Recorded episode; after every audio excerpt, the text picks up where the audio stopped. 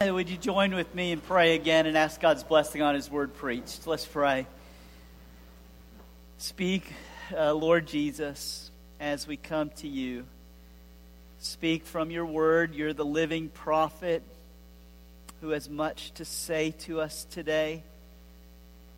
You're our King, and so your word comes with power to transform us pray that you would do a work of conversion on the unconverted today, that you would help all of us to see Jesus and to love him and to entrust more of our lives to his care.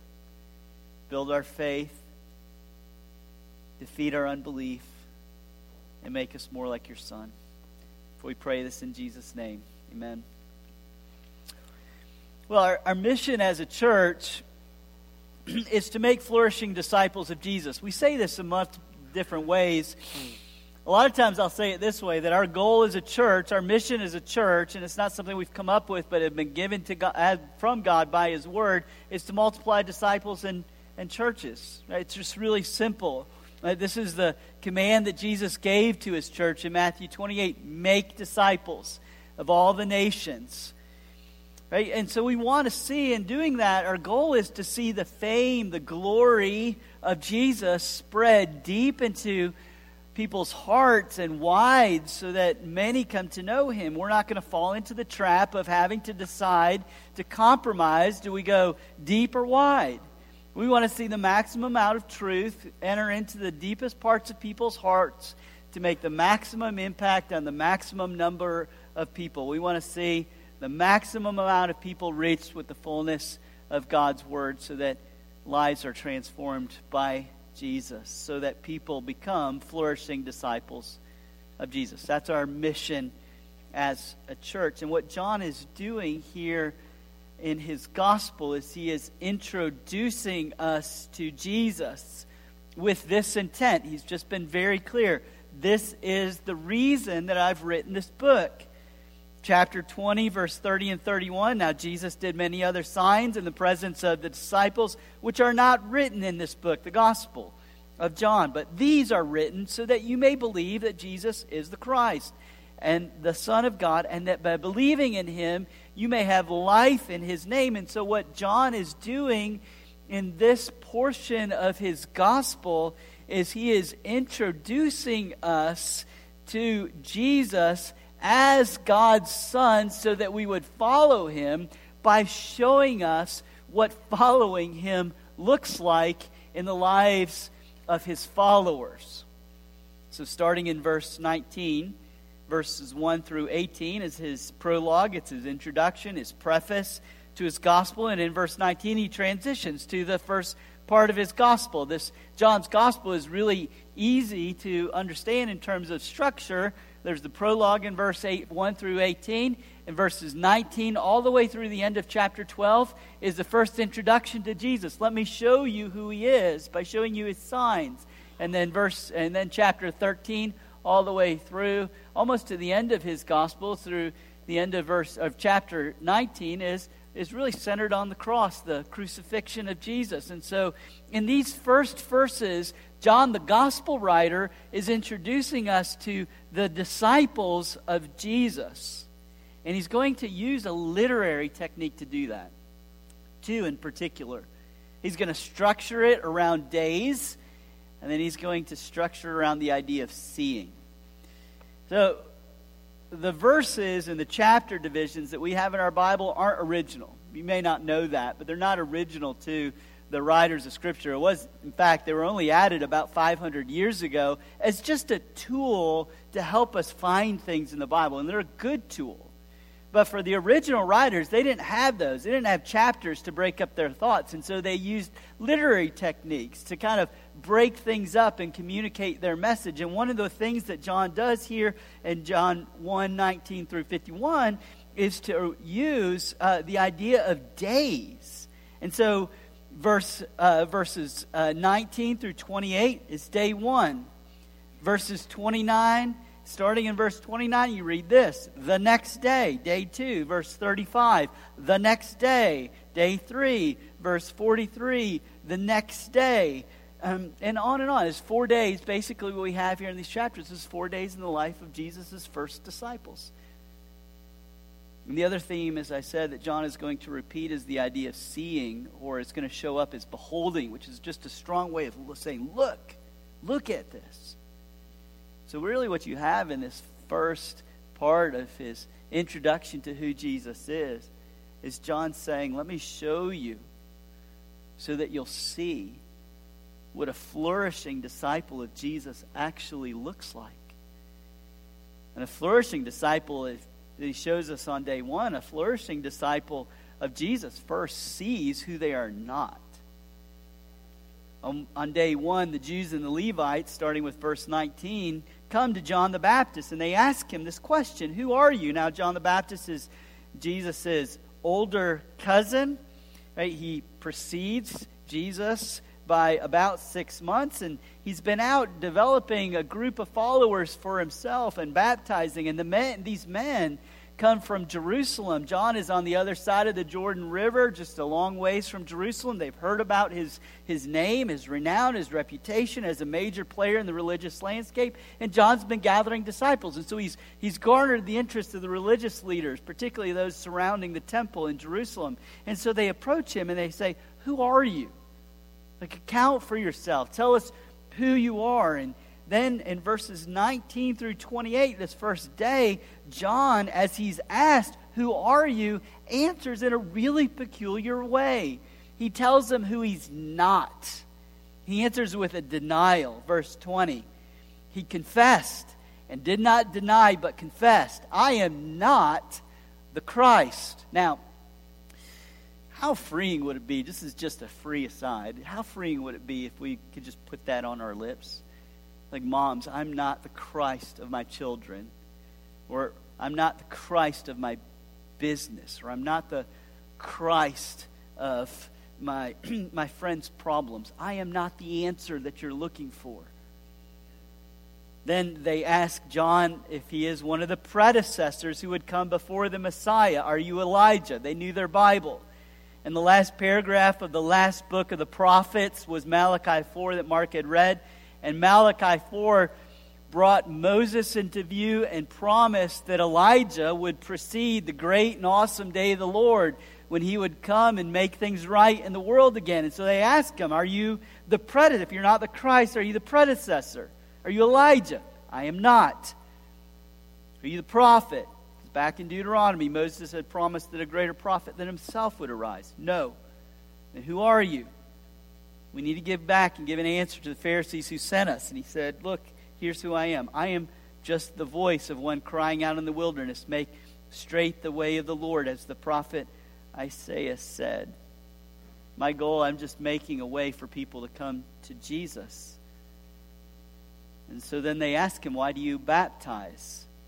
If you aren't one of these great redemptive figures from the Bible, if you're just nobody as you say you are, why are you baptizing? And John answers them in verse 26 I baptize with water, but among you stands one who you do not know, even who comes after me, the strap of whose sandals I am worthy, unworthy to untie. It's a profound statement of humility when he says that. You see, in the ancient Near East, there was a structure of who could do what. A servant couldn't untie someone's sandals. The sandals, you imagine walking the dirty streets of the ancient Near East, were dung covered roads. Uh, feet were disgusting.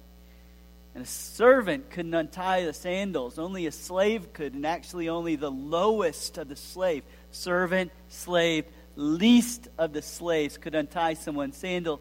And John is saying in a profound statement of humility, knowing who he is not I am not worthy to untie the sandals of the one who's coming after me. I'm not worthy to untie Jesus' sandals. Look, we live in a time when the way to flourishing is look at me. Look at how awesome I am. My awesome wardrobe. Post on Instagram or Facebook. Let me post my awesome experience. Let me tell you about my awesome family. Look at my awesome accomplishments. And it's no surprise that in a culture that celebrates awesomeness, depression and anxiety are skyrocketing at the same time. It is so hard to stand on the treadmill of awesomeness that we end up hiding our true selves because we are so broken and the utter oppression of awesomeness leaves us utterly lonely. And so John is just breaking in and showing us that there is another way to flourishing, and that is to unload the burden of awesomeness onto Jesus. And it moves us from look at me, a burden we can't bear is crushing us, to look at Him, a burden that He can bear. A flourishing disciple first sees who we're not, and we're just okay with it because we've been connected to the awesomeness of Jesus, which is where we go next, because John first sees who he is not, and he shows us what a flourishing disciple sees that we're not. But then he says a flourishing disciple sees Jesus. Because we know who we're not, we know who Jesus is, particularly for us. Because if you just stop, like, who I'm not, that is just despair. If you've got the courage to say, look, I'm not awesome, and you just stop there, then you'll end up with despair. And God does not want his people to despair. And so the flourishing disciple sees Jesus as for us. So the first thing that John sees on day two, starting with verse 30, 29, is this. He saw Jesus coming towards him and said, Behold, the Lamb of God who takes away the sin of the world. He actually sees in the rest of this chapter, we'll see two things that John sees about Jesus, and then one thing that Jesus says that his disciples will see about him. And the first thing that he sees is this is the Lamb. Behold, he's saying, Look. That's a strong way of saying, Look. Draw all of your attention. Look. There's the Lamb of God who takes away the sin of the world. It's a loaded title, an important title for Jesus. As his first introduction on John's lips, as the one who's making a pathway to Jesus, let me tell you the first thing that you need to know about him he's the Lamb of God who takes away the sins of the world. It's a loaded title because lambs were built into the life of Israel as a substitute for sin when God came through in judgment at the Passover, came through judging Egypt. The only way the Israelites were, were saved is if they slayed a lamb and put the lamb over the doorpost of their house, and that blood covered them. That blood of the lamb was a substitute for them so that God's judgment would pass over. And then throughout the life of Israel, lambs were frequently slaughtered for the sins of God's people at the temple. But I think to get at what John, he's drawing all of that attention to Jesus and saying, here's the fulfillment of that. But I think he's actually going back a lot further in the story of redemption. He's taking us all the way back to a question that was asked in Genesis 22. Because God had asked Abraham to do something profound. Take your one and only son the Son on whom I had attached the whole of my redemptive plan to, the Son that was given to you as a promise in very old age in your life, and I want you to take him and march up that mountain and sacrifice him. And so as they're going up the mountain, Isaac looks around and he says to his dad, Father, I see the fire, I see the wood, but I don't see the lamb. Abraham's promise to him is his answer is God will provide for himself a lamb for the burnt offering. He'll be your, your substitute. Don't worry. God will redeem through the life of a lamb. He'll act as your substitute. Well, Isaac is spared. They get up to the top, and just at the moment of crisis, God does intervene and he provides. But he provides a ram. And the question just hangs in the air for the rest of the Old Testament. Where is the lamb that would be provided? And so John's announcement is the great answer to the question that has been hanging in the air. Who will die as the substitute? Where will the lamb be that stands and takes the wrath of God's people for our sin. And John's answer breaks into the world Behold, look, there he is, the Lamb of God who takes away the sins of the world. In the shadow of Abraham being asked to do what God would eventually do, God provides his own Son to bear our sins, the Lamb of God, provided by God's own hand, the one that we have offended with our sin and provoked his wrath, is the same one who provides the substitute for our sin. And he sees Jesus as the one who is the Lamb of God, which opens up the door for the next thing that John sees. Because this is what the gospel says. Because I'll sacrifice my son for your sins. God says, I'll take you as you are. Come to me as you are. But the gospel also says to us, I won't love you, I will love you so much that I won't leave you as you are, which opens up the door for the next thing that John sees. Verse 32. I saw the Spirit descend from heaven like a dove, and it remained on Jesus. I myself did not know him, but he who sent me to baptize with water said to me, He on whom you see the Spirit descend and remain, this is he who baptizes with the Holy Spirit. I have seen and bore witness that this is the Son of God. John was a baptizer, which meant he used water in a ritual way. The meaning of John's baptism is a little different than when we celebrated today. It was very common. Is what happens a lot in the Bible. Common practices are taken and then transformed, like Jesus takes a simple meal and transforms it into the Lord's Supper. Circumcision wasn't invented by Israel, it was transformed by God as a sign, and, and baptism was the same thing. In the days of John, John's baptism was a little different than what we do today because his baptism was an initiation rite of preparation, a baptism of repentance, or an act of ritual cleansing in preparation for God's kingdom to come. And so he contrasts this Jesus was going to baptize with the Holy Spirit. And so this is what John saw. I saw the Spirit descend from heaven like a dove. And the dove in the Bible is a sign of new creation coming down, and it remained on him.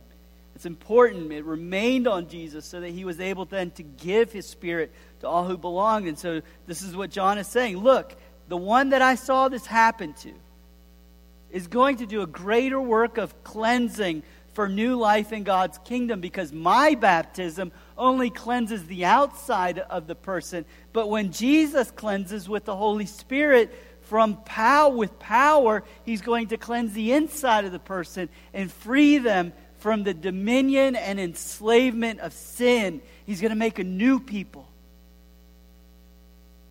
He's going to invade people's lives and remake them from the inside out. And they're going to change. They're become a new creation, a new creation people, a new humanity. So there's tremendous hope for change. As a flourishing disciple hangs on to that hope, he looks inside and says, There is nothing in me that is, has the power to change me from the inside out. I'm just, I'm so broken I can't do anything about it. And he looks and says, But Jesus has given me his spirit and the hope for flourishing and change hangs on to him. And he's not just someone who died for my sins and is outside of me, he's someone who lives inside of me by his Spirit. Lastly, at the end of the chapter, Jesus then says this is the two things that a flourishing disciple of Jesus sees. He sees he's a sacrifice for my sin, he's the one who changes me with his spirit. And Jesus says, Guess what? My disciples will actually see something too. The end of the chapter, Jesus had gathered five of his disciples to see him, and they start to follow him. One of those disciples, Nathanael, is introduced to Jesus by Philip. And Nathanael hears about Jesus, and he hears that he's from Nazareth, like a backwoods town of Israel. And he says, Can anything good come out of Nazareth? And Jesus, he sees him from a distance. And he hears this going on. And so when he approaches Nathanael, he says to him, Look, there's an Israelite in whom there is no guile. There's no fakeness to the man. You see what you get with him. Jesus actually embraces that. He actually welcomes it. He brings it, Nathanael to. He's not turned off by that. He's like, Look, there's no faking in this guy. He just says what he thinks, and I like it. And then he says to Nathanael, you, I saw you. And Nathanael sees differently, Rabbi, you are the Son of God, the King of Israel. It's radical transformation. Goes from saying, Is there anything good come out of Nazareth? saying, like, this is the guy on whom the whole of the world hangs as the Son of God and King of Israel. Nathanael sees differently. And Jesus rewards Nathanael's new sight with the promise that he'll see Jesus do greater things. Verse 51. Truly, truly, I say to you, you will see heaven opened and the angels of God ascending and descending on the Son of Man. It's a rich vision that ties all the way back to Jacob's story. It's a vision of God coming down, making heaven and earth meet. See, Jacob, at the end of his story, falls asleep one night back in Genesis 28, and he has a dream, and while he sleeps, he sees a ladder touching the ground where he was sleeping and rising its top all the way up to heaven. And he sees on this ladder angels ascending and descending.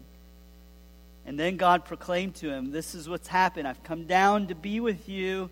And when I've come down to be with you, this is my promise. I'm with you wherever you go, and I will keep you. I will not leave you until I have done what I've promised. I'm going to be in your presence. I won't leave you behind. This is enough. And you see what Jesus is saying? Look, the ladder was the place where God connected to the brokenness of earth. Where God, in all of his redeeming power, with the broke, connected with the broken needs of the world, and he says, Look, I'm that ladder. I am the one who connects God's great redeeming power with the brokenness of the world. And John, with like a tremendous artist, has layers and textures to his painting. So the longer you look, the more you see, the more grand and exquisite this vision of Jesus becomes. He's the Lamb who substitutes himself under God's wrath to deliver us into God's favor. He's the one who gives his spirit to deliver us so we can experience change in our lives by Jesus' power, not by our own. And then Jesus is the presence of God who comes down to meet us in our brokenness with all of his redeeming power. And a flourishing disciple of Jesus is captivated by this vision. It's interesting how this gospel spreads. It starts with John handing over Andrew and an unnamed disciple. That unnamed disciple is most likely John, the writer of this gospel. Andrew, Simon Peter's brother, hears about this. Jesus. Jesus comes into his life, actually changes him, evidenced by the fact he changes his name from Simon to Cephas to the rock to Peter. And then Andrew and Peter say, Look, we've got to take this guy to our hometown. And they go to his home to their hometown, and all of a sudden Philip follows, and then Philip finds Nathanael, and Nathanael becomes a follower of Jesus. And this is just the way God works. People come to see the beauty of Jesus as the most basic one. He just hits us where we're at. He is he just meets our most basic needs. Because what do we need more than these two things? I need to be accepted as I am. I need to be changed so I can become someone different. I need to be loved as I am, but loved enough to be transformed. What is more basic than those two needs in our lives? Is not everything that we do trying to meet those two needs and the sufficiency, the fame, the enoughness of Jesus begins to infiltrate the relationships that are built in. And so, look, if we would just start praying, God, help us to see, help me to see more of the beauty of Jesus. But then help, like, there's people in your lives, there's family and coworkers and friends. I want them to see, I want them to see Jesus. So, would you open their eyes? And then say, come and see. I think we make evangelism too difficult. We just are always trying to figure out, like, how do I do this? We get it. I mean, look, I, I always see, like, um, if you're on Instagram, I mean, how many, this is what ends up happening. People don't post on Instagram until they go on vacations. And then all of a sudden you're just like, whoa, man, you're just seeing post after post after post because they're having an amazing experience and they want to share it. That's what we do. Now, you're, if you're an older generation, this is what you used to do with slideshows. Like, right, you'd have a, a dinner party, invite everyone over, and they'd have to watch your slideshows of your vacation. All you're doing is saying, I, I, had, I had an amazing experience. Come and see. You see, that's what happens. Beauty is meant to be amazing, uh, amaze us, and amazing beauty is meant to be shared. There's more to Jesus' beauty than we'll see for all eternity. We'll spend all of eternity just plumbing the depths of the sufficient beauty of Jesus. It's been, it will captivate, it'll amaze, it'll change hearts and minds. So we just got to get in come and see. Just come and see. And see lives transformed by the Lamb of God who baptizes with his Spirit and makes heaven and earth meet with all of its redeeming power. Let's pray.